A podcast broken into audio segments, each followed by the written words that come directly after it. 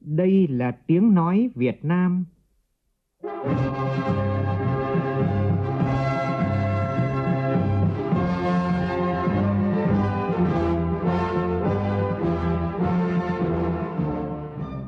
là tiếng nói Việt Nam, phát thanh từ Hà Nội, thủ đô nước Cộng hòa xã hội chủ nghĩa Việt Nam.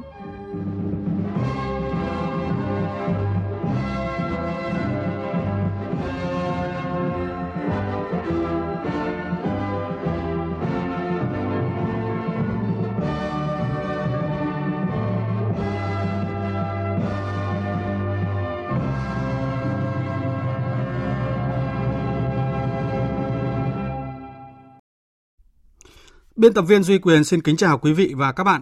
Mời quý vị và các bạn nghe chương trình Thời sự trưa của Đài Tiếng Nói Việt Nam với những nội dung chính sau đây.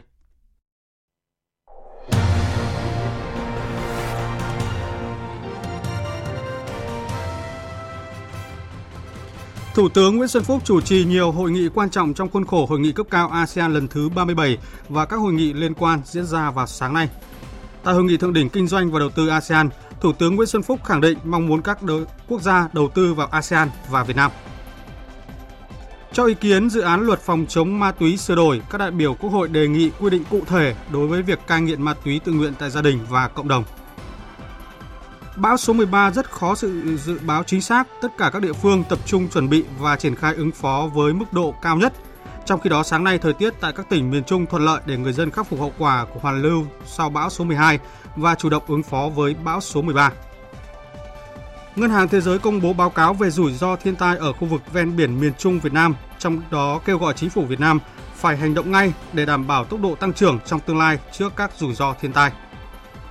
Trong phần tin thế giới, Tổng thống Mỹ Donald Trump ký sắc lệnh hành pháp hạn chế các thương vụ đầu tư của Mỹ vào Trung Quốc có liên quan đến quân đội và bộ máy an ninh.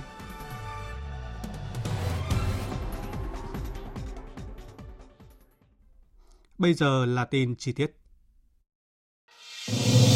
2020, Việt Nam đảm nhiệm vai trò chủ tịch ASEAN.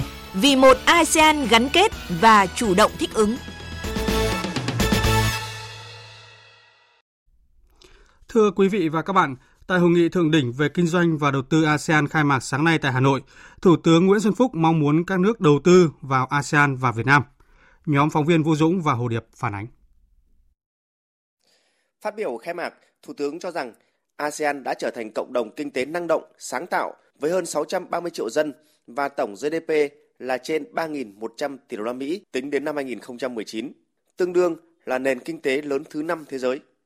Thành tựu này được xây dựng nhờ những đóng góp của cộng đồng doanh nghiệp, từ các doanh nghiệp lớn của khu vực đến các doanh nghiệp siêu nhỏ, nhỏ và vừa, các doanh nghiệp trẻ, các doanh nghiệp khởi nghiệp, các doanh nghiệp do phụ nữ làm chủ.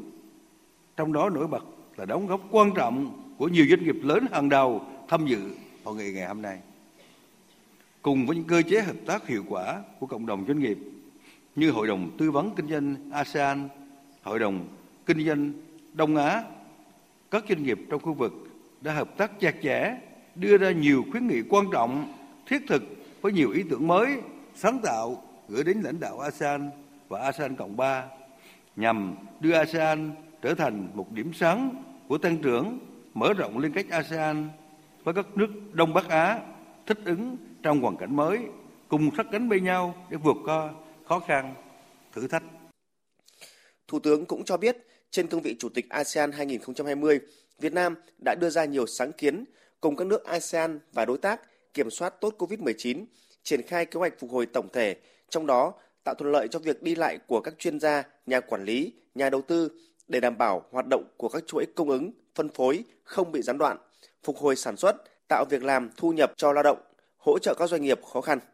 Cùng với việc phòng chống dịch thành công, môi trường chính trị ổn định, đảm bảo kinh tế vĩ mô, Việt Nam đang nỗ lực trở thành điểm đến của nhiều nhà đầu tư kinh doanh trong khu vực và toàn cầu.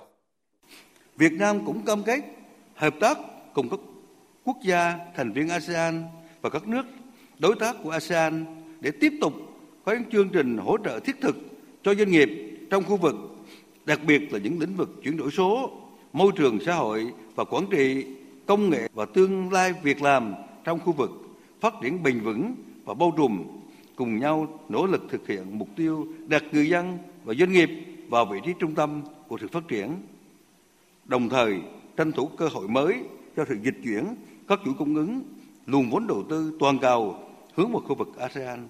Trong đó, Việt Nam có nhiều hiệp định thương mại tự do thế hệ mới với một môi trường thuận lợi như vậy. Chúng tôi mong muốn các nước hãy đầu tư vào ASEAN, trong đó có Việt Nam. Trong khuôn khổ hội nghị cấp cao ASEAN lần thứ 37 và các hội nghị liên quan, hội nghị cấp cao Mekong Hàn Quốc lần thứ hai diễn ra sáng nay với sự chủ trì của Thủ tướng Chính phủ Nguyễn Xuân Phúc. Hội nghị thảo luận các biện pháp giúp thúc đẩy mối quan hệ hai bên đi vào thực chất hiệu quả, đặc biệt trong bối cảnh các nước đang đối mặt với thách thức chưa từng có, trong có đó có đại dịch COVID-19. Phóng viên Phạm Hà phản ánh. Phát biểu tại hội nghị, Thủ tướng Chính phủ Nguyễn Xuân Phúc nhấn mạnh, hội nghị cấp cao Mekong Hàn Quốc lần thứ hai diễn ra trong bối cảnh vô cùng đặc biệt, khi dịch COVID-19 đang tiếp tục lan rộng, ảnh hưởng nghiêm trọng tới cuộc sống của người dân và các nền kinh tế toàn cầu. Tuy nhiên, càng đứng trước khó khăn và thách thức, các nước càng đoàn kết vững vàng và tăng cường gắn kết để cùng nhau vượt qua giai đoạn khó khăn này. Thủ tướng khẳng định với nỗ lực và cam kết mạnh mẽ của tất cả các nước thành viên, hợp tác Mekong Hàn Quốc đã phát triển mạnh mẽ cả về chiều rộng và chiều sâu. Việc lãnh đạo các nước nhất trí thông qua tuyên bố Mekong sông Hàn chính thức nâng lên hợp tác cấp thượng đỉnh và thiết lập quan hệ đối tác vì người dân thịnh vượng và hòa bình đã tiếp thêm chung lực mới cho hợp tác Mekong Hàn Quốc góp phần đẩy mạnh tiến trình xây dựng cộng đồng ASEAN, tăng cường kết nối khu vực, thúc đẩy sự phát triển bền vững của tất cả các nước thành viên. Những thành quả này có được là nhờ sự nỗ lực và quyết tâm của tất cả các nước thành viên cũng như sự hỗ trợ kỹ thuật và tài chính của chính phủ và nhân dân Hàn Quốc. Thủ tướng Nguyễn Xuân Phúc cũng cảm ơn Hàn Quốc về sự hỗ trợ thiết thực kịp thời dành cho khu vực Mekong thời gian qua. Hội nghị lần này là dịp để hai bên cùng nhau nhìn lại một năm triển khai tuyên bố Mekong Hàn Quốc và thảo luận những định hướng hợp tác trong bối cảnh mới, đưa mối quan hệ hợp tác lên một tầm cao mới. Trong khi đó, Tổng thống Hàn Quốc Moon Jae-in khẳng định sẽ tiếp tục hỗ trợ các nước Mekong đối phó với dịch COVID-19. Hàn Quốc cung cấp 10 triệu đô la Mỹ để cung cấp vaccine cho các quốc gia đang phát triển, đảm bảo người dân Mekong được tiếp cận với vaccine rộng rãi. Tổng thống Moon Jae-in cũng khẳng định sẽ tiếp tục thúc đẩy hợp tác giúp mang lại lợi ích cho cả hai bên. Chúng tôi sẽ tiếp tục tạo điều kiện cho các hoạt động đi lại dễ dàng hơn qua biên giới, tăng cường hợp tác phòng chống thiên tai. Thông qua Quỹ Hàn Quốc Mekong, chúng tôi sẽ tăng cường các hoạt động hợp tác này. Năm 2021 là kỷ niệm 10 năm hợp tác Mekong Hàn Quốc. Thương mại hai chiều Mekong Hàn Quốc đã tăng 2,5 lần và đang tiếp tục phát triển với niềm tin mạnh mẽ lẫn nhau. Tại hội nghị lần này, chúng ta tiến thêm một bước để tiến tới quan hệ đối tác chiến lược. Chúng ta hãy cùng nhau hợp tác để vượt qua khó khăn và thách thức. Tại hội nghị, hai bên tiếp tục thảo luận các biện pháp hợp tác dựa trên ba trụ cột, người dân, thịnh vượng và hòa bình, và bảy lĩnh vực ưu tiên bao gồm văn hóa và du lịch, phát triển nguồn nhân lực, nông nghiệp và phát triển nông thôn, hạ tầng cơ sở, công nghệ thông tin, truyền thông, môi trường và các thách thức an ninh phi truyền thống. Thưa quý vị và các bạn, ngay sau hội nghị cấp cao Mekong Hàn Quốc lần thứ hai, cũng trong khuôn khổ hội nghị cấp cao ASEAN ừ, lần thứ 37 và các hội nghị liên quan thì vào lúc này đang diễn ra hội nghị cấp cao Mekong Nhật Bản lần thứ 12 và phóng viên Phương Hoa đang có mặt tại sự kiện sẽ thông tin chi tiết. Xin mời phóng viên Phương Hoa. À, vâng, thưa quý vị, thưa các bạn, phát biểu tại lễ khai mạc thì Thủ tướng Nguyễn Xuân Phúc chào mừng Thủ tướng Nhật Bản Suga Yoshihide lần đầu tiên tham dự và đồng chủ trì hội nghị cấp cao Mekong Nhật Bản, đồng thời tin tưởng Nhật Bản sẽ tiếp tục phát triển mạnh mẽ, phồn vinh, đóng góp tích cực cho hòa bình, ổn định, hợp tác và phát triển trên thế giới và khu vực Mekong. Thủ tướng nhấn mạnh các nước Mekong và Nhật Bản đã vượt qua cuộc khủng hoảng tài chính năm 2008, thúc đẩy tăng trưởng kinh tế trong hơn một thập kỷ qua và ngày nay đang tiếp tục phối hợp chặt chẽ để ứng phó với đại dịch COVID-19.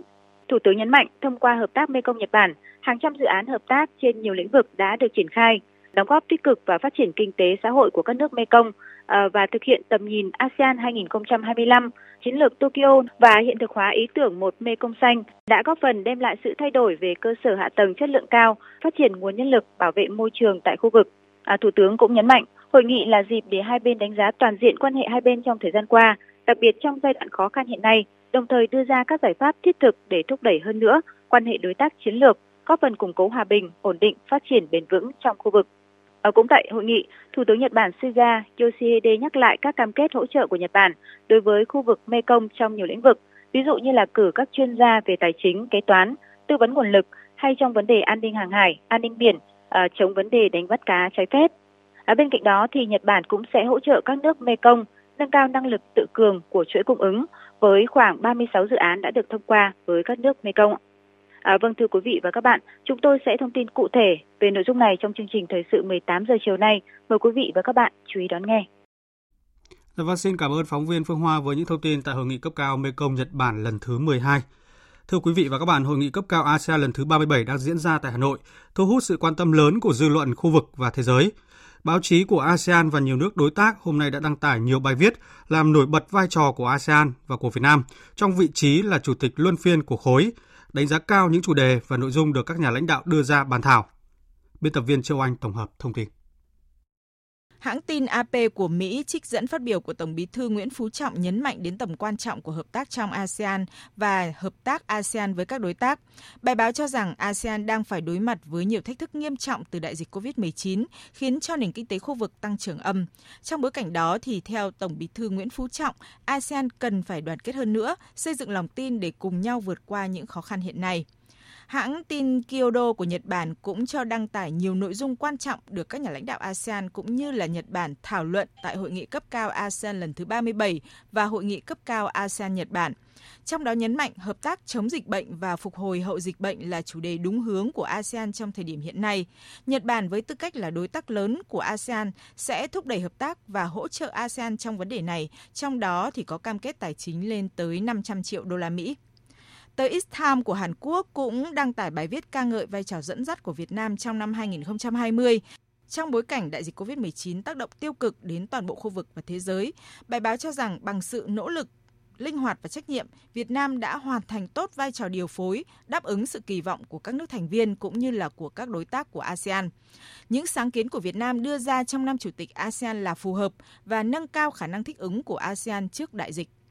Tờ Antara của Indonesia cũng nhấn mạnh việc các nước thành viên của ASEAN ủng hộ 13 sáng kiến ưu tiên của Việt Nam trong năm Chủ tịch ASEAN 2020 để thúc đẩy hội nhập khu vực, xây dựng, kết nối cộng đồng kinh tế ASEAN và hiện thực hóa tầm nhìn cộng đồng ASEAN 2025. Bài báo cho rằng các sáng kiến này đang phát huy được hiệu quả trong việc giúp ASEAN chia sẻ nguồn lực, cải thiện chuỗi cung ứng và thúc đẩy tăng trưởng ở một số lĩnh vực quan trọng bất chấp những khó khăn do dịch bệnh. Chiều qua theo giờ Pháp, tức tối qua theo giờ Việt Nam, phiên cấp cao chính thức theo hình thức trực tuyến Diễn đàn vì Hòa bình Paris lần thứ ba đã được tổ chức với sự tham dự của hơn 50 người đứng đầu nhà nước, chính phủ, Tổng thư ký Liên Hợp Quốc, các tổ chức quốc tế và hàng nghìn lãnh đạo ngân hàng, Chủ tịch Hiệp hội, tổ chức, công ty, chuyên gia và các tổ chức phi chính phủ. Thủ tướng Nguyễn Xuân Phúc đã có thông điệp gửi đến diễn đàn này. Phóng viên Quang Dũng, thường trú tại Pháp, đưa tin. Trong thông điệp ngắn gọn gửi đến Diễn đàn Hòa bình Paris lần thứ ba, Thủ tướng Chính phủ Nguyễn Xuân Phúc nêu rõ, Việt Nam hoan nghênh chủ đề thiết thực của Diễn đàn Hòa bình Paris lần thứ ba là đối mặt với COVID-19, bước sang một thế giới tốt đẹp hơn. Chia sẻ kinh nghiệm với thế giới về nỗ lực kiểm soát thành công đại dịch COVID-19, Thủ tướng Nguyễn Xuân Phúc khẳng định các quốc gia sẽ không thể đi xa nếu đi một mình và đại dịch COVID-19 đã tạo ra một cuộc khủng hoảng toàn cầu về y tế, kinh tế, xã hội, cũng như các thách thức chung mà toàn thể nhân loại cần chung tay giải quyết thông qua đoàn kết quốc tế, hợp tác đa phương, cũng như phối hợp hành động ở cả cấp quốc gia, khu vực và toàn cầu. Có như thế mới có thể bảo đảm không một người dân, một quốc gia nào bị bỏ lại phía sau. Đặc biệt, Thủ tướng Nguyễn Xuân Phúc nhấn mạnh, điều quan trọng nhất trong mọi chính sách đều phải là lợi ích của người dân. Là chúng ta cần lấy lợi ích của người dân làm trung tâm của mọi chính sách và hành động. Ưu tiên hàng đầu là bảo vệ sức khỏe, tính mạng và bảo đảm người dân ở mọi quốc gia và vùng lãnh thổ đều có thể tiếp cận vaccine và thuốc điều trị COVID-19 với chi phí hợp lý. Bên cạnh việc nêu lên các ưu tiên và thách thức quản trị trong bối cảnh đại dịch, Thủ tướng Nguyễn Xuân Phúc cũng gửi một thông điệp khác đến Diễn đàn Hòa bình Paris rằng các quốc gia cần duy trì cam kết và nỗ lực thực hiện chương trình nghị sự 2030 và cam kết về biến đổi khí hậu, trong đó cần ưu tiên trợ giúp các quốc gia đang phát triển về tài chính, công nghệ và thương mại để thực hiện các mục tiêu phát triển bền vững của Liên Hợp Quốc. Thời sự VOV, nhanh, tin cậy, hấp dẫn. Quý vị và các bạn đang nghe chương trình Thời sự trưa của Đài Tiếng Nói Việt Nam. Chương trình tiếp tục với tin bão khẩn cấp, cơn bão số 13. Hồi 10 giờ ngày hôm nay, vị trí tâm bão ở vào khoảng 15,4 độ Vĩ Bắc, 115 độ Kinh Đông, cách quần đảo Hoàng Sa khoảng 340 km về phía Đông Đông Nam. Sức gió mạnh nhất vùng gần tâm bão mạnh cấp 11, 12, tức là từ 100 đến 135 km một giờ, giật cấp 15. Bán kính gió mạnh từ cấp 6, giật từ cấp 8 trở lên khoảng 220 km tính từ tâm bão. Bán kính gió mạnh từ cấp 10, giật từ cấp 12 trở lên khoảng 90 km tính từ tâm bão. Dự báo trong 24 giờ tới, bão di chuyển theo hướng Tây Tây Bắc, mỗi giờ đi được từ 15 đến 20 km. Đến 10 giờ ngày 14 tháng 11, vị trí tâm bão ở vào khoảng 15,9 độ Vĩ Bắc, 110,5 độ Kinh Đông trên vùng biển phía Tây Nam của quần đảo Hoàng Sa. Sức gió mạnh nhất vùng gần tâm bão mạnh cấp 11, 12, tức là từ 100 đến 135 km một giờ, giật cấp 15. Vùng nguy hiểm do bão trên Biển Đông trong 24 giờ tới, tức là vùng có gió mạnh từ cấp 6 trở lên, giật từ cấp 8 trở lên, từ vĩ tuyến 13 đến 18 độ Vĩ Bắc, từ kinh tuyến 109 đến 117 độ Kinh Đông. Toàn bộ tàu thuyền hoạt động trong vùng nguy hiểm đều có nguy cơ cao chịu tác động của gió giật mạnh. Trong 24 đến 48 giờ tiếp theo, bão di chuyển chủ yếu theo hướng Tây Tây Bắc, mỗi giờ đi được từ 15 đến 20 km, đi vào đất liền các tỉnh từ Hà Tĩnh đến Thừa Thiên Huế. Đến 10 giờ ngày 15 tháng 11, vị trí tâm bão ở vào khoảng 17,1 độ Vĩ Bắc, 106,8 độ Kinh Đông. Sức gió mạnh nhất vùng gần tâm bão mạnh cấp 8, tức là từ 60 đến 75 km một giờ, giật cấp 11.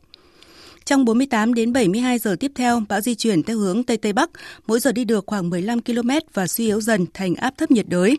Sau đó tiếp tục đi sâu vào đất liền và suy yếu thành một vùng áp thấp. Đến 10 giờ ngày 16 tháng 11, vị trí trung tâm vùng áp thấp ở vào khoảng 18,5 độ Vĩ Bắc, 103,7 độ Kinh Đông trên khu vực Trung Lào. Sức gió mạnh nhất ở trung tâm vùng áp thấp giảm xuống dưới cấp 6, tức là dưới 40 km một giờ. Gió mạnh, sóng lớn trên biển, vùng biển phía Nam, khu vực Bắc Biển Đông bao gồm cả quần đảo Hoàng Sa, ở phía Bắc khu vực giữa Biển Đông có mưa bão. Gió mạnh cấp 8, cấp 10, vùng gần tâm bão cấp 11, 12, giật cấp 15, sóng biển cao từ 4 đến 6 mét, vùng gần tâm bão từ 8 đến 10 mét, biển động dữ dội. Từ đêm nay, vùng biển từ Hà Tĩnh đến Quảng Ngãi, bao gồm cả huyện đảo Cồn Cỏ, Lý Sơn, có gió mạnh dần lên cấp 7, cấp 8, vùng gần tâm bão cấp 9, cấp 10, giật cấp 12, biển động rất mạnh. Gió mạnh trên biển từ sáng ngày 14 tháng 11 trên đất liền từ Hà Tĩnh đến Quảng Nam có gió mạnh dần lên cấp 6, cấp 7, sau tăng lên cấp 8. Vùng ven biển có nơi cấp 9, giật cấp 11. Mưa lớn từ ngày 14 đến ngày 16 tháng 11, từ Hà Tĩnh đến Quảng Nam có mưa to đến rất to với lượng mưa từ 150 đến 250 mm, có nơi trên 350 mm. Ở Thanh Hóa, Nghệ An, Quảng Ngãi có mưa to từ 50 đến 150 mm. Cảnh báo cấp độ rủi ro thiên tai do bão cấp 3. Để ứng phó kịp thời với bão số 13, sáng nay Ban Chỉ đạo Trung ương về phòng chống thiên tai đã tổ chức họp trực tuyến với 10 địa phương trọng điểm có khả năng chịu ảnh hưởng của bão.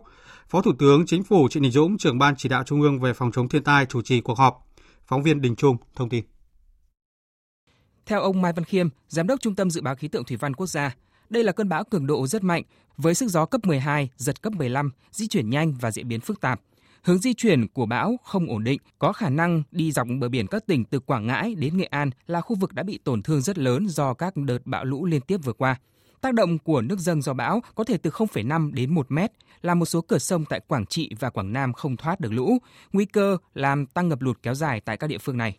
Thời gian gió mạnh nhất trên đất liền là khoảng từ đêm ngày 14 đến sáng sớm ngày 15 tháng 11 và gió mạnh trên đất liền thì có thể đạt đến cấp ờ, 8, cấp 9, giật cấp 11 nên là với cái tình huống cái hướng như này thì cũng rất đặc biệt lưu ý là cái cái ở bên ngoài lốc xoáy và gió giật.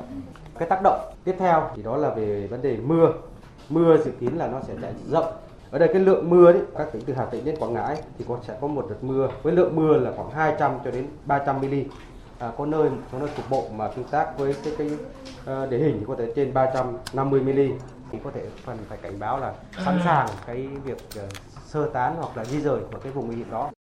Ông Trần Quang Hoài, Tổng cục trưởng Tổng cục Phòng chống thiên tai lưu ý các địa phương khi lũ trên các tuyến sông từ Bình Định đến Thừa Thiên Huế vẫn đang ở báo động 3, trong khi các tàu thuyền của ngư dân hầu hết đã được thông báo và di chuyển về nơi neo đậu, thì vẫn còn nhiều tàu vận tải hoạt động trên biển, mặc dù các địa phương đã có lệnh cấm xuất bến.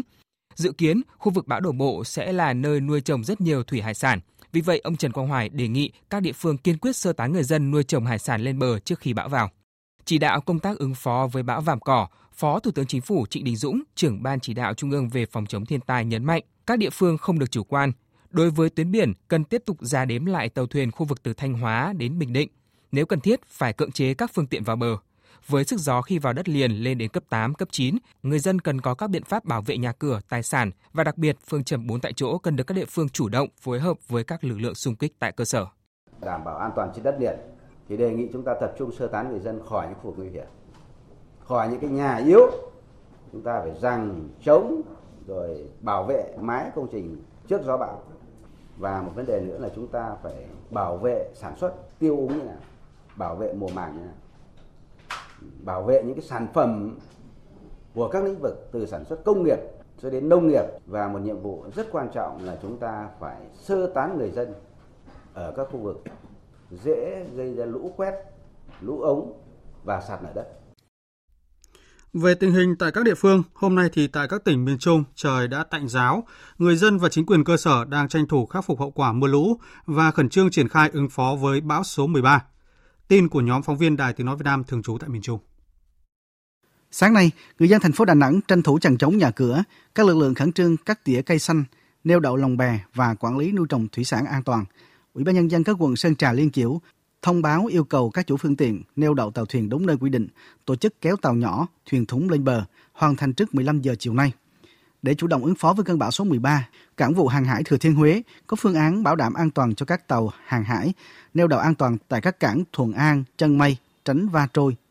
Tạm dừng việc xử lý tràn dầu tàu Jakarta mắc cạn bị gãy tại bãi chuối dưới chân đèo Hải Vân và tạm dừng trục vớt tàu Công Thành 27 bị chìm tại vùng biển xã Vinh Hiền, huyện Phú Lộc. Việc tìm kiếm các nạn nhân tại khu vực nhà máy thủy điện Rào Trăng Ba cũng tạm dừng nhằm đảm bảo an toàn cho lực lượng phương tiện cứu nạn. Ông Nguyễn Văn Phương, Phó Chủ tịch Ủy ban dân tỉnh Thừa Thiên Huế cho biết. Tập trung cao độ ờ, chống bão. Đối với người dân thì tiếp tục là tuân thủ theo ý kiến của các chính quyền các cấp là nếu có cái yêu cầu phải di dời thì di dời. Chúng ta cũng phải chủ động là tự di dời đến nhà xung quanh hoặc là đến những cái điểm mà tập trung là phải tuân thủ theo cái hướng dẫn khuyến cáo di dân của chính quyền. Từ đêm qua, chủ công trình thủy lợi các tỉnh Quảng Bình, Quảng Trị, Thừa Thiên Huế tiến hành điều tiết xả lũ. Từ 14 giờ chiều nay, tỉnh Quảng Trị sẽ có lệnh cấm biển. Tỉnh Quảng Trị lưu ý các tàu vận tải đang neo đậu không được để người ở lại trên các tàu, tránh xảy ra sự cố nguy hiểm tương tự sự cố trên tàu Vietship 01 xảy ra hồi giữa tháng 10 vừa qua. Tỉnh Quảng Trị sẽ kiên quyết di dời người dân vùng nguy cơ lũ ống lũ quét, ngập lụt sâu, đặc biệt là khu vực đã và đang có nguy cơ sạt lở đất, nhất là ở hai huyện Hướng Hóa, Đắk Rông đến các địa điểm an toàn. Hiện tỉnh Quảng Trị đã sơ tán hơn 570 hộ dân với gần 2.000 người ở vùng trũng và vùng sạt lở đất tại các huyện miền núi.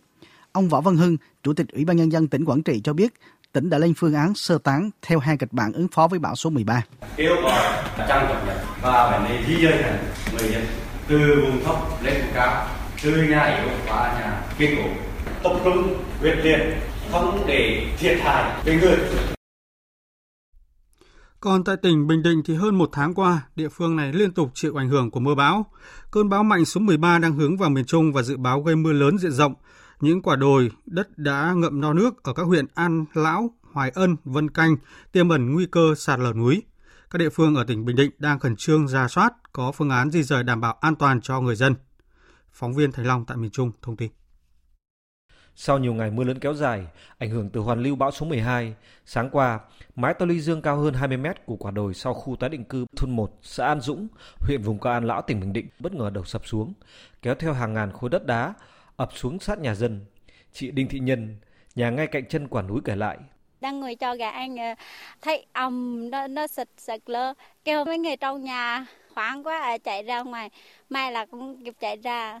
Lo lắng à, hồi hộp đâu có dám ở trong nhà đâu lúc nào cũng đi ra chỗ khác nữa khu vực định cư thôn 1 xã An Dũng huyện An Lão chưa bao giờ xảy ra sạt lở. Nhà tái định cư của người dân cũng nằm cách xa chân núi nên qua nhiều mùa mưa bão chưa xảy ra thiệt hại gì về người và tài sản thế nhưng sau trận sạt lở vừa rồi bà con không dám trở lại nhà lãnh đạo huyện An Lão đã đến hiện trường kiểm tra huy động lực lượng vũ trang trợ giúp bà con di chuyển đồ đạc tài sản đến nơi cao ráo trước khi bão số 13 đổ bộ đồng thời vận động bà con di rời đến các nhà khác trong làng để đảm bảo an toàn. Tại huyện miền núi Vĩnh Thạnh, tỉnh Bình Định, người dân cũng rất lo lắng vì tình trạng sạt lở đất đá gây chia cắt. Đây là địa phương bị thiệt hại nặng nhất trong các đợt lũ vừa qua. Tại xã Vĩnh Kim, các thôn O3, Đắc Cha và Quan Chú vẫn đang bị chia cắt, đường dẫn vào các làng bị đất đá chắn ngang đường. Đã gần một tuần trôi qua, nhưng làng Oba vẫn còn đang bị chia cắt với bên ngoài.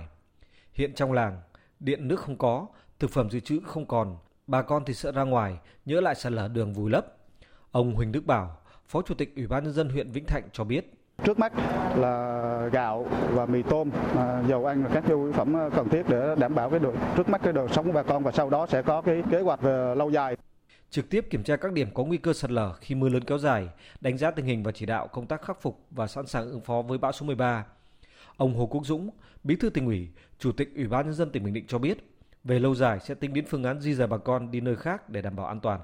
Cái lo nhất là nếu như mà tiếp tục mưa, bão thì cái khả năng sạt lở sẽ tiếp tục xảy ra. Cho nên là chúng tôi à, đang chỉ đạo quyết liệt là phải di dời các cái hộ dân ở ven cái chân núi đến cái nơi an toàn.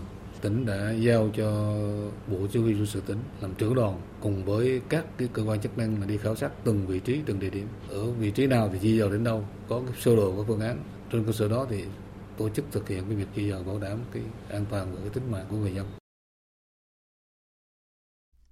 Thưa quý vị, mưa lũ những ngày qua gây ảnh hưởng nghiêm trọng đến đời sống của người dân ở các tỉnh miền Trung. Và sau khi nước rút thì nhiều địa phương đã khẩn trương khôi phục sinh hoạt và sản xuất. Phản ánh của phóng viên Thái Bình từ huyện Đồng Xuân, tỉnh Phú Yên. Chiều tối ngày 10 tháng 11, mưa không lớn nhưng nước sông Kỳ Lộ dâng lên rất nhanh. Chỉ trong vòng 6 tiếng đồng hồ, mực nước đã lên hơn 3 mét, gần 5.000 nhà dân chìm sâu trong nước lũ, không ai kịp trở tay. Trong đêm tối, mọi người nháo nhác dắt nhau chạy lũ, người leo lên mái nhà, người lên núi, người lên đường ray xe lửa. Bà Trần Thị Kim Tiến ở thôn Tân Hòa, xã Xuân Sơn Nam, huyện Đồng Xuân, tỉnh Phú Yên vẫn chưa hết bàng hoàng kể lại. Trong hồi 2009 thì ngập rồi cách 1 2 năm nó cứ nó tráng đường thì sơ sơ thôi. Năm nay gần bằng 2009 là nhanh lắm. Mới thấy nước vô đó là nó lên liền lên liền, lên tới đầu gối, lên tới bụng liền, dọn không kịp gì chị. Người thì mình chạy được lên đường cái lửa, mình trú đồ đạc thì nó ngập mạnh quá, nó cũng bất cửa, tống cửa nó ra hết à Trận lũ đổ về huyện Đồng Xuân quá nhanh và khủng khiếp do nước từ phía tỉnh Gia Lai tràn xuống. Chỉ trong vòng mấy tiếng đồng hồ, những nước lũ đã cuốn trôi nhiều tài sản, cả một đời gom góp của bà con. Bà Ngô Trúc Quyên ở thôn Long An, thị trấn La Hai than thở. Bà cùng chồng đi dọc bãi sông nhặt nhạnh những tấm tôn, đồ dùng bị trôi dạt.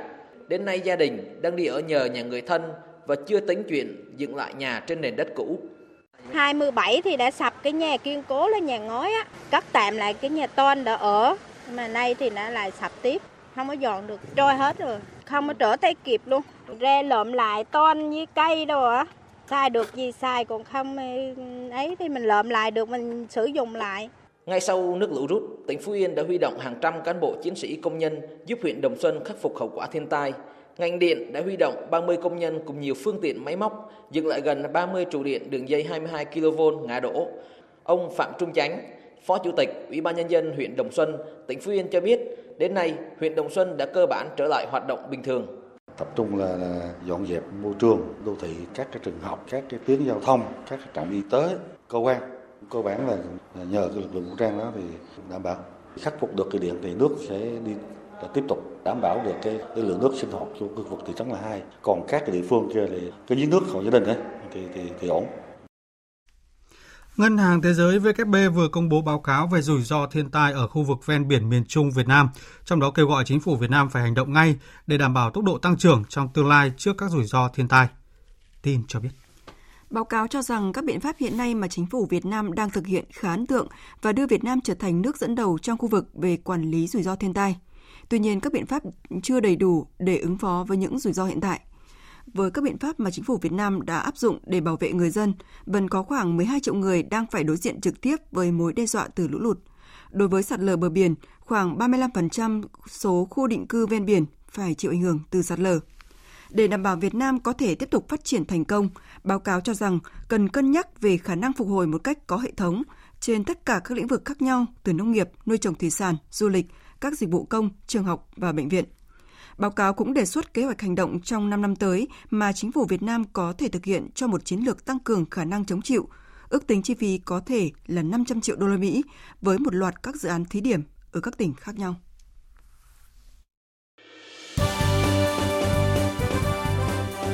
Thời sự tiếng nói Việt Nam Thông tin nhanh Bình luận sâu Tương tác đa chiều.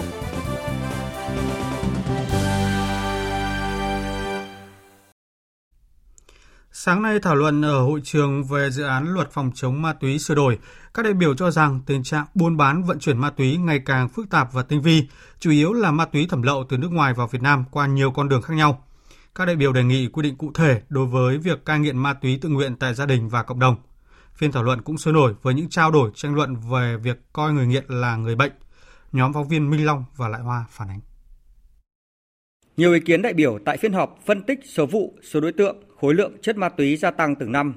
Trung bình trong 5 năm gần đây, cả nước đã phát hiện 20.000 vụ với hơn 30.000 đối tượng. Nhiều ý kiến tại phiên họp đề nghị quy định cụ thể đối với việc người nghiện ma túy từ đủ 18 tuổi trở lên, đặc biệt đối với những trường hợp tái nghiện sau khi đã đi cai nghiện tập trung. Đại biểu Phạm Văn Hòa, đoàn Đồng Tháp đề nghị đề nghị bỏ quy định thời hạn một năm đã cai nghiện tại cộng đồng, cai nghiện bắt buộc, được xác nhận hoàn thành chương trình cai nghiện. Nếu đã cai nghiện mà tái nghiện thì cũng có thể đưa vào trại cai nghiện trở lại, chứ không nhất thiết gì phải quy định 6 tháng hay một năm.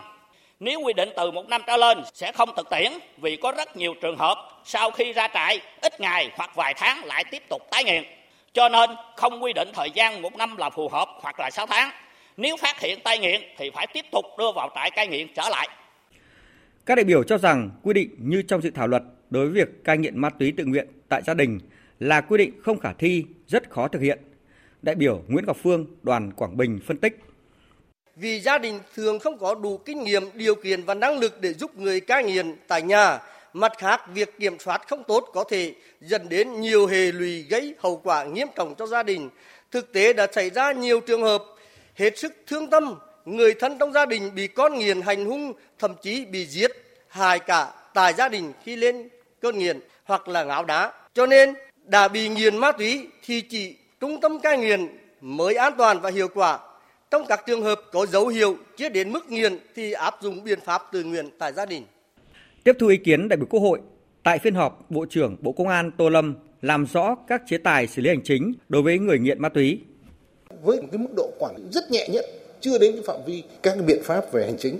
Cái người nghiện ma túy thì bắt đầu có cái bóng dáng và có các cái biện pháp chế tài của cái việc biện pháp xử lý hành chính cũng còn có những ý kiến khác nhau. Chúng tôi sẽ nghiên cứu rất kỹ với một cái hướng là hiện nay là cho rằng là những cái người nghiện ma túy đó rất đa dạng trí thức có cán bộ có trong nhân dân rất nhiều thanh niên có thậm chí trẻ em cũng có. Thế mình đối xử xử lý nào? Và còn tội phạm thì rõ ràng là xử lý về hình sự rồi. Đấy, xử lý theo quy định của luật hình sự luật tố tụng hình sự các luật pháp. Chiều nay, Quốc hội biểu quyết thông qua 4 luật, gồm luật sửa đổi bổ sung một số điều của luật xử lý vi phạm hành chính, luật cư trú sửa đổi, luật người lao động Việt Nam đi làm việc ở nước ngoài theo hợp đồng sửa đổi và luật thỏa thuận quốc tế. Cũng trong chiều nay, Quốc hội biểu quyết thông qua hai nghị quyết, đó là nghị quyết về phân bổ ngân sách trung ương năm 2021 và nghị quyết về tham gia lực lượng gìn giữ hòa bình của Liên Hợp Quốc. Chuyển sang các tin đáng chú ý khác, sáng nay tại Hà Nội, Ban tuyên giáo Trung ương tổ chức Đại hội thi đua yêu nước cơ quan Ban tuyên giáo Trung ương giai đoạn 2020-2025. Đồng chí Võ Văn Thưởng, Ủy viên Bộ Chính trị, Bí thư Trung ương Đảng, trưởng Ban tuyên giáo Trung ương dự và chỉ đạo đại hội. Phóng viên Việt Cường đưa tin. Năm năm qua, các phong trào thi đua của Ban tuyên giáo Trung ương đã bám sát nhiệm vụ chính trị và tình hình thực tiễn của cơ quan, gắn kết chặt chẽ với việc học tập và làm theo tư tưởng đạo đức phong cách Hồ Chí Minh với phong trào thi đua chung của cả nước. Trong đó, nổi bật là các phong trào thi đua như cả nước chung sức góp phần xây dựng nông thôn mới, cả nước chung tay vì người nghèo, không để ai bị bỏ lại phía sau. Cán bộ công chức viên chức thi đua thực hiện văn hóa công sở, được đội ngũ cán bộ đảng viên tích cực hưởng ứng. Nêu rõ, tuyên giáo là công tác đi trước mở đường, đòi hỏi những người làm công tác tuyên giáo, đặc biệt là ở cấp trung ương, phải thực sự là những chiến sĩ tiên phong. Đồng chí Võ Văn Thưởng nhấn mạnh, trước những đòi hỏi ngày càng cao của công tác xây dựng Đảng về chính trị, tư tưởng đạo đức, yêu cầu đặt ra đối với cán bộ tuyên giáo cần phải chuẩn bị những hành trang gì, xác định tâm thế ra sao, hành động như thế nào để thực sự xứng đáng tiên phong trên lĩnh vực tư tưởng văn hóa. Theo tôi, đây chính là một trong những vấn đề then chốt mà phong trào thi đua yêu nước của ban trong thời gian tới cần quan tâm đặt ra. Mỗi cá nhân, cán bộ, công chức, viên chức và người lao động ban tuyên giáo trung ương cần nghiêm túc nghĩ tới chúng ta cần suy ngẫm sâu sắc về những đặc thù của công việc tuyên giáo, những yêu cầu đối với ngành và người làm công tác tuyên giáo trong tình hình điều kiện mới để phong trào thi đua yêu nước được triển khai có tính thực tiễn. Sáng nay tại trụ sở chính phủ, Phó Thủ tướng Vũ Đức Đam chủ trì cuộc họp Ban chỉ đạo Trung ương phòng chống dịch COVID-19. Các thành viên ban chỉ đạo đề nghị nếu các khách sạn là cơ sở cách ly có trả phí không đảm bảo các quy trình về an toàn phòng chống lây nhiễm thì sẽ cho dừng hoạt động cách ly. Tin của phóng viên Phương Thoa. Các thành viên ban chỉ đạo nhấn mạnh đến thời điểm hiện tại công tác chuẩn bị sinh phẩm xét nghiệm, máy thở, thuốc, thiết bị điều trị, tập huấn đã được làm tốt. Nhưng điều đáng lo ngại nhất là thời gian nước ta không có ca bệnh trong cộng đồng dẫn đến tâm lý chủ quan, vì vậy phải siết chặt các biện pháp phòng chống dịch tăng cường kiểm tra, giám sát chặt chẽ việc thực hiện các quy định về nhập cảnh, giám sát, cách ly y tế, phòng chống dịch COVID-19, đặc biệt là các điều kiện trước khi nhập cảnh. Việc đưa đón từ cửa khẩu các khu vực cách ly y tế đối với người nhập cảnh có thu phí, tuyệt đối không để lây lan trong khu vực cách ly, lây lan ra cộng đồng, đảm bảo việc xét nghiệm đúng số lượng, thời gian, đối tượng. Theo Bộ trưởng Bộ Y tế Nguyễn Thanh Long, nếu các khách sạn là cơ sở cách ly có trả phí không đảm bảo các quy trình, an toàn phòng chống lây nhiễm COVID-19 thì sẽ cho dừng hoạt động cách ly có trả phí. Tại cuộc họp, Ban chỉ đạo yêu cầu Bộ Y tế trong tuần tới, tất cả các cơ sở y tế, đặc biệt là các trạm y tế, phòng khám tư nhân phải tự kiểm tra việc bảo đảm các điều kiện phòng chống dịch, không an toàn không được hoạt động. Các cơ quan liên quan tiếp tục phối hợp với Bộ Thông tin và Truyền thông triển khai ứng dụng công nghệ thông tin xây dựng bản đồ an toàn phòng chống dịch COVID-19 đối với từng cơ sở y tế, trường học, khách sạn để các cơ sở tự theo dõi người dân, chính quyền giám sát thực hiện. Ban chỉ đạo yêu cầu trong tuần tới, Bộ Công Thương phối hợp với Bộ Y tế để ra soát, ban hành bộ tiêu chí bảo đảm an toàn phòng chống dịch trong các nhà máy, cơ sở sản xuất, trong các siêu thị, trung tâm thương mại, chợ, cập nhật lên bản đồ chống dịch. Phó Thủ tướng Vũ Đức Đam nhấn mạnh. Tôi đề nghị các ông chí Bộ Công Thương bắt đầu vào cuộc quyết liệt tất cả các nhà máy, các cơ sở sản xuất mình làm ở tiêu chuẩn nhà máy an toàn. Bởi vì là đối tượng nhà máy là cũng rất quan trọng. Nhà máy nó phức tạp hơn bởi vì nó rất nhiều ngành nghề, nhiều loại có cái thuận là những cái nhà máy mà đông người thì thường từ trước này an toàn sản xuất như dệt may tức là họ cũng đeo khẩu trang rồi không có dịch họ cũng đeo Ban chỉ đạo cũng thống nhất sẽ tiến hành tổ chức diễn tập về phòng chống dịch, cử các đoàn đi kiểm tra tại cửa khẩu, cảng hàng không quốc tế, cơ sở lưu trú phục vụ cách ly.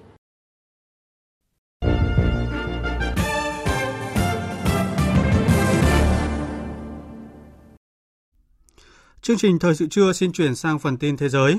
Chính trường Mỹ vẫn đang chìm trong kiện tụng và chia rẽ sau bầu cử.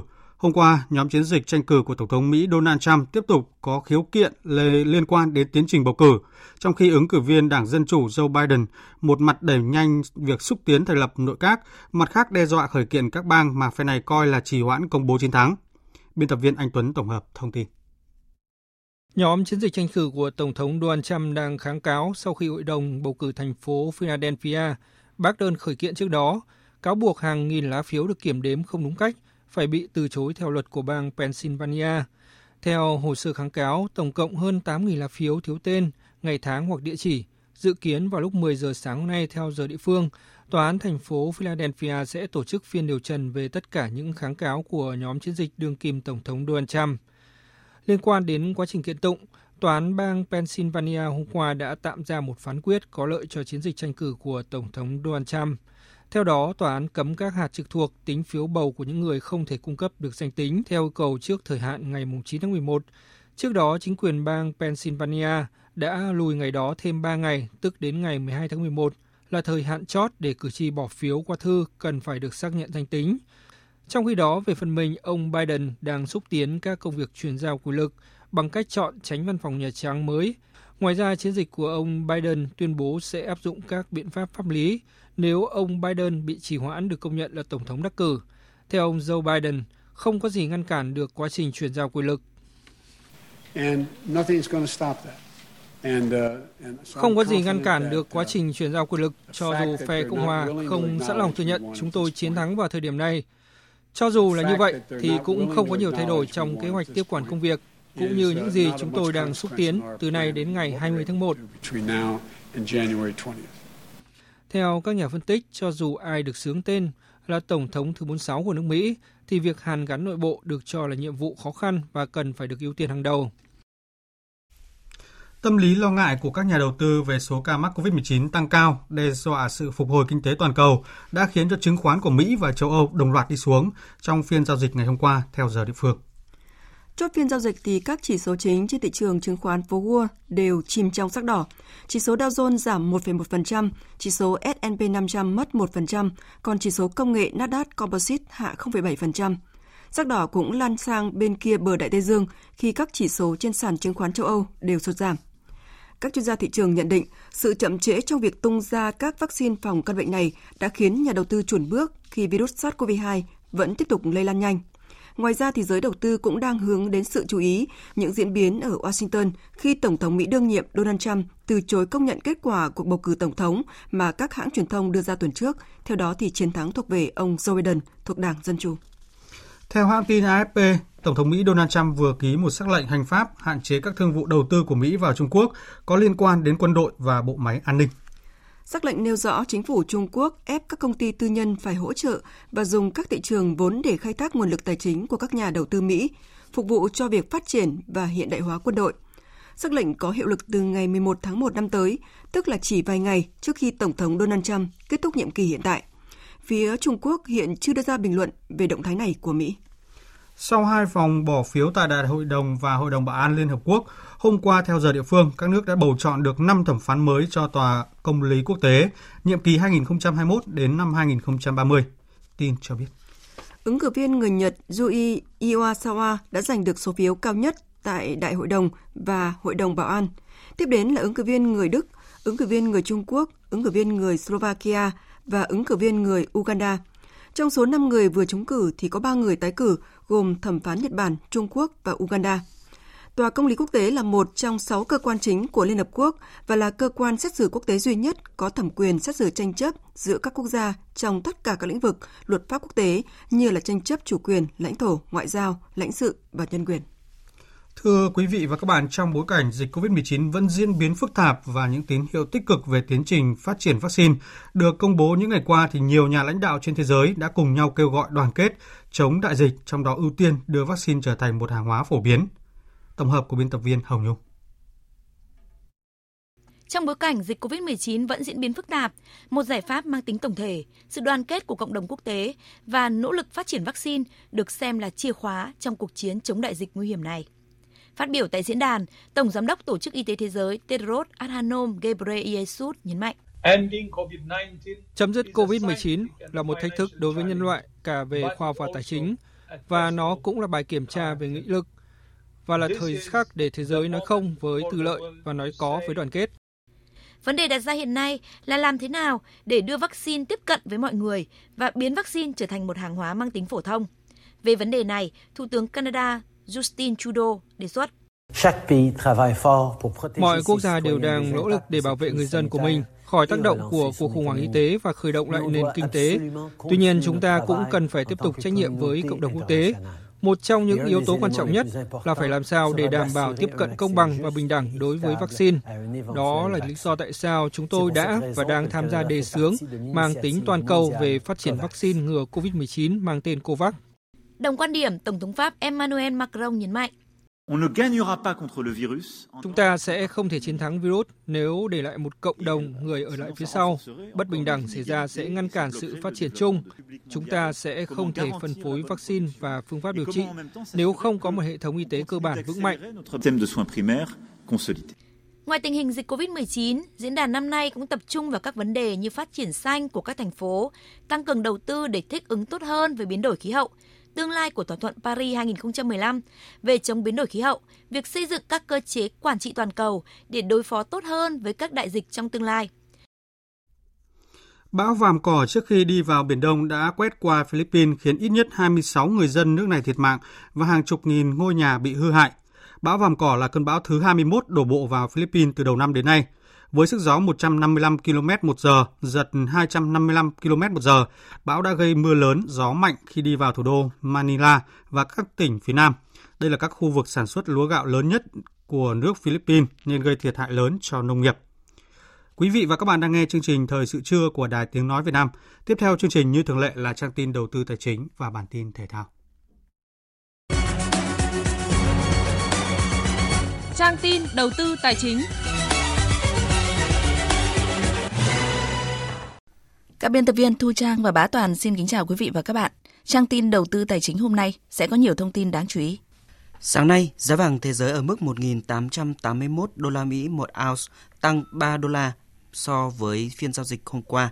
Giá vàng trong nước tăng theo hướng này. Cụ thể, công ty vàng bạc đá quý Sài Gòn niêm yết giá vàng SJC mua vào mức 55 triệu 900 nghìn đồng một lượng. Công ty vàng bạc đá quý Bảo Tín Minh Châu công bố giá vàng SJC mua vào mức 55 triệu 900 nghìn đồng một lượng và bán ra 56 triệu 180 nghìn đồng một lượng. Giá vàng dòng thăng long mua vào ở mức 53 triệu 810 nghìn đồng một lượng và bán ra 54 triệu 460 nghìn đồng một lượng, tăng 100 nghìn đồng một lượng so với phiên trước. Trên thị trường tiền tệ, Ngân hàng Nhà nước niêm yết tỷ giá trung tâm của đồng Việt Nam với đô la Mỹ ở mức là 23.192 đồng một đô la Mỹ, tăng 3 đồng so với phiên hôm qua. Tính đến thời điểm hiện tại, Bảo hiểm tiền gửi Việt Nam đang bảo vệ cho hơn 5 triệu tỷ đồng tiền gửi của người dân tại 1.282 tổ chức tham gia bảo hiểm – tiến hành giám sát thường xuyên, liên tục và thực hiện các cuộc kiểm tra định kỳ đối với các tổ chức tham gia bảo hiểm tiền gửi, trong đó tập trung theo dõi đối với các quỹ tín dụng nhân dân yếu kém, đặc biệt là các quỹ tín dụng nhân dân được ngân hàng nhà nước đặt vào tình trạng kiểm soát đặc biệt. Về diễn biến giao dịch trên thị trường chứng khoán, thị trường chứng khoán thế giới giảm điểm trong phiên hôm qua do những diễn biến chưa mấy khả quan về vaccine ngừa COVID-19 và số ca mắc mới gia tăng, đe dọa phục hồi kinh tế toàn cầu – ở trong nước, kết thúc phiên giao dịch sáng nay, VN Index đạt 962,46 điểm, HNX Index đạt 144,43 điểm và Upcom Index ở mức 64,66 điểm.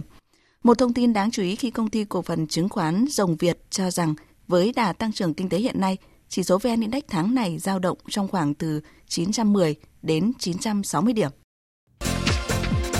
Đầu tư tài chính biến cơ hội thành hiện thực đầu tư tài chính biến cơ hội thành hiện thực. Thưa quý vị và các bạn, thúc đẩy thanh toán điện tử trên toàn quốc là chủ trương lớn của chính phủ hướng tới xã hội không dùng tiền mặt, góp phần tăng trưởng kinh tế và đem lại lợi ích thiết thực cho người dân, cho doanh nghiệp. Thế nhưng thực tế hình thức này chưa phổ biến. Cần điều kiện gì để trở thành thói quen trong mọi thành phần kinh tế, trong từng người dân? Xin thông tin với quý vị và các bạn nội dung này. Theo khảo sát của hai tập đoàn kinh tế số nổi tiếng toàn cầu là Google và Temasek, năm nay kinh tế số Việt Nam đạt 14 tỷ đô la Mỹ, tăng 16% so với năm ngoái và tăng trưởng mạnh trên tất cả các lĩnh vực. Thương mại điện tử nóng nhất với mức tăng quy mô từ 5 tỷ đô la Mỹ lên 7 tỷ đô la Mỹ, dự báo đạt 52 tỷ đô la Mỹ vào năm 2025. Đây là một trong những kênh đầu tư hữu hiệu dành cho các cá nhân doanh nhân doanh nghiệp nhạy bén với xu hướng số. Thị trường này cũng đã và đang góp phần khẳng định những chuyển biến tích cực trong sử dụng hình thức thanh toán không dùng tiền mặt ở nước ta, như thông tin từ ông Đặng Hoàng Hải, Cục trưởng Cục Thương mại điện tử và Kinh tế số Bộ Công Thương. Số lượng giao dịch và cái giá trị giao dịch tốc độ tăng trưởng rất là đáng kể. Đặc biệt cái giá trị giao dịch mà thông qua internet và di động rất là đáng khích lệ. Tuy nhiên các cái mảng không đồng đều. Chẳng hạn như thương mại điện tử hiện nay thì cái hình thức phổ biến vẫn là sử dụng tiền mặt. Hàng đến thì trả tiền mặt và nhận hàng thì đấy cũng là một trong những cái rào cản. Đồng tình quan điểm này, ông Phạm Trung Kiên, Tổng Giám đốc Tổng Công ty Dịch vụ số Viettel dẫn chứng. PricewaterhouseCoopers, một trong bốn công ty kiểm toán hàng đầu thế giới cũng nhận định Việt Nam là quốc gia có tốc độ tăng trưởng thanh toán điện tử số 1. Thế nhưng bản chất của vị trí số 1 cần được hiểu đúng hơn. Tốc độ số 1 thế giới này nó cũng chưa nói lên nhiều điều lắm. Bản chất chúng ta đang xuất phát từ một cái nền rất là thấp. Chúng ta đi từ cái gần như không có gì thì chúng ta đi rất nhanh. Tiền mặt vẫn đang là vua ở Việt Nam, hầu hết các giao dịch hơn 90% vẫn là tiền mặt. Thực tế, hầu hết các giá trị giao dịch, số lượng giao dịch đang tập trung vào một số loại hình cơ bản như dịch vụ chuyển tiền, thanh toán tiền điện thoại, tiền nước, tiền truyền hình. Các tính năng ứng dụng thanh toán không dùng tiền mặt chưa nhiều. Người tiêu dùng chưa thấy các yếu tố tiện ích thực sự, chưa an tâm về độ an toàn tài khoản thanh toán. Đó là bài toán đặt ra cho các doanh nghiệp lĩnh vực này. Ông Phùng Anh Tuấn, Phó Chủ tịch Tổng thư ký Hiệp hội các nhà đầu tư tài chính Việt Nam thẳng thắn cho rằng những ngành mà còn có dư địa phát triển rất lớn và rất mới như là à, chuyển tiền cho vay ngang hàng huy động vốn từ các cộng đồng lớn qua mạng là ngân hàng điện tử đó là những cái lĩnh vực rất có nhiều tiềm năng thì cho đến nay cũng chưa có doanh nghiệp nào được làm cả thiếu cái khung pháp lý thiếu cái cơ chế và thiếu đèn xanh của tổ chức quản lý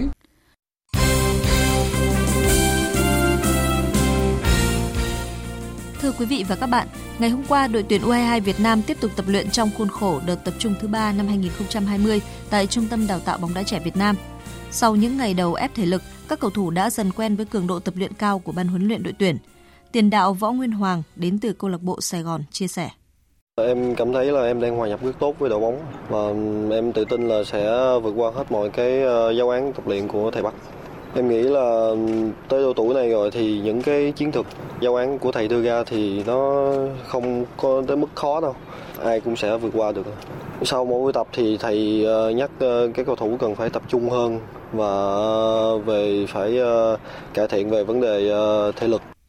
Sau mùa giải không thành công như mong đợi, hôm qua 12 tháng 11, huấn luyện viên Trung Hae Song cùng dàn trợ lý Hàn Quốc chính thức chia tay câu lạc bộ Thành phố Hồ Chí Minh. Huấn luyện viên Trung Hae Song dẫn dắt câu lạc bộ Thành phố Hồ Chí Minh từ tháng 12 năm 2019 đến hết V-League 2020.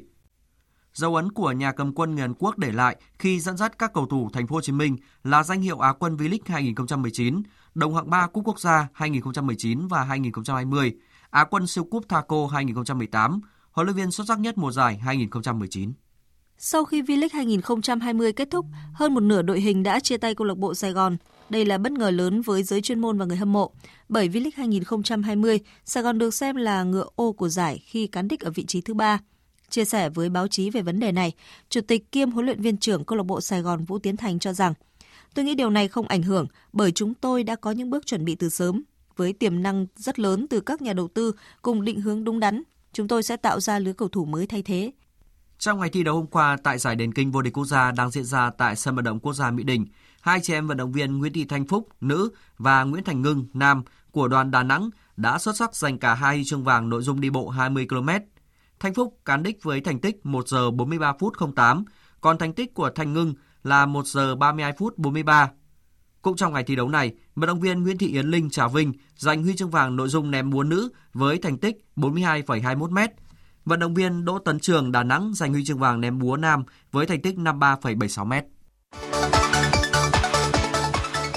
Dạng sáng nay kết thúc 4 cặp đấu thuộc lượt trận play-off và 4 đội bóng cuối cùng giành vé tham dự vòng chung kết Euro được tổ chức vào năm sau đã được xác định. Đáng chú ý nhất trong 4 cặp đấu diễn ra dạng sáng nay là cuộc đối đầu giữa Serbia và Scotland. Hòa nhau 1-1 trong 90 phút chính thức, hai đội phải thi đấu hai hiệp phụ. Không đội nào ghi thêm được bàn thắng ở những hiệp đấu này và phải giải quyết thắng thua bằng loạt sút luân lưu. Scotland thực hiện thành công cả 5 lượt sút, còn tiền đạo Alexandra Mitrovic bên phía Serbia đá hỏng. Nhờ đó, Scotland giành thắng lợi 5-4 trên loạt sút luân lưu và giành quyền dự vòng chung kết Euro. Sau trận đấu, hậu vệ Andy Robertson của Scotland cho rằng một trận đấu rất nhiều cảm xúc khi chúng tôi tiến gần hơn tới chiến thắng thì bị họ gỡ hòa. Chúng tôi đã rất cố gắng trong thời gian thi đấu hiệp phụ. Khi bước vào loạt sút penalty, cả đội đã trông đợi rất nhiều vào thủ môn David Marshall. Chúng tôi từng gặp nhiều khó khăn và chịu nhiều chỉ trích nhưng đã vượt qua. Chúng tôi rất vui khi giành được kết quả tốt như thế này. Chúng tôi xứng đáng và sẽ bắt đầu hướng tới mùa hè năm sau, ngay từ bây giờ. Trong khi đó, một đội bóng khác cũng thuộc Vương quốc Liên hiệp Anh và Bắc Ireland là Bắc Ireland để thua Slovakia 1-2 ngay trên sân nhà Windsor Park và phải nhường vé đi tiếp cho đối thủ. Hậu vệ Stuart Dallas của Bắc Ireland chia sẻ sau trận đấu. Một ngày thật khó khăn. Chúng tôi biết cần phải kiên nhẫn và chắc chiêu từng cơ hội. Chúng tôi đã thể hiện tất cả ở trên sân, nhưng điều đó là không đủ giúp chúng tôi giành được kết quả tốt. Chúng tôi đã thiếu một chút may mắn và điều đó vẫn thường xảy ra trong bóng đá. Tôi nghĩ là không ai trong chúng tôi có lỗi. Chúng tôi đã cố gắng hết sức nhưng đáng tiếc là không thể đi tiếp. Trong hai trận đấu còn lại, Hungary vượt qua Iceland 2-1, còn Bắc Macedonia thắng Georgia 1-0 để có lần đầu tiên giành quyền dự một vòng chung kết Euro. Như vậy, bốn cái tên cuối cùng giành quyền tham dự Euro vào năm 2021 là Bắc Macedonia, Hungary, Scotland và Slovakia. Dự báo thời tiết Phía Tây Bắc Bộ chiều nắng đêm không mưa, gió nhẹ, đêm trời rét, nhiệt độ từ 13 đến 29 độ. Đông Bắc Bộ và Thanh Hóa chiều nắng đêm không mưa, gió Đông Bắc cấp 2, cấp 3, đêm trời lạnh, vùng núi trời rét, nhiệt độ từ 13 đến 28 độ. Các tỉnh từ Nghệ An đến Thừa Thiên Huế mưa rào và rông vài nơi, riêng Quảng Trị, Thừa Thiên Huế đêm có mưa rào và rông rải rác, gió Bắc đến Tây Bắc cấp 2, cấp 3, riêng phía Nam từ gần sáng ngày mai có gió mạnh dần lên cấp 3, cấp 4, đêm trời lạnh, nhiệt độ từ 19 đến 28 độ.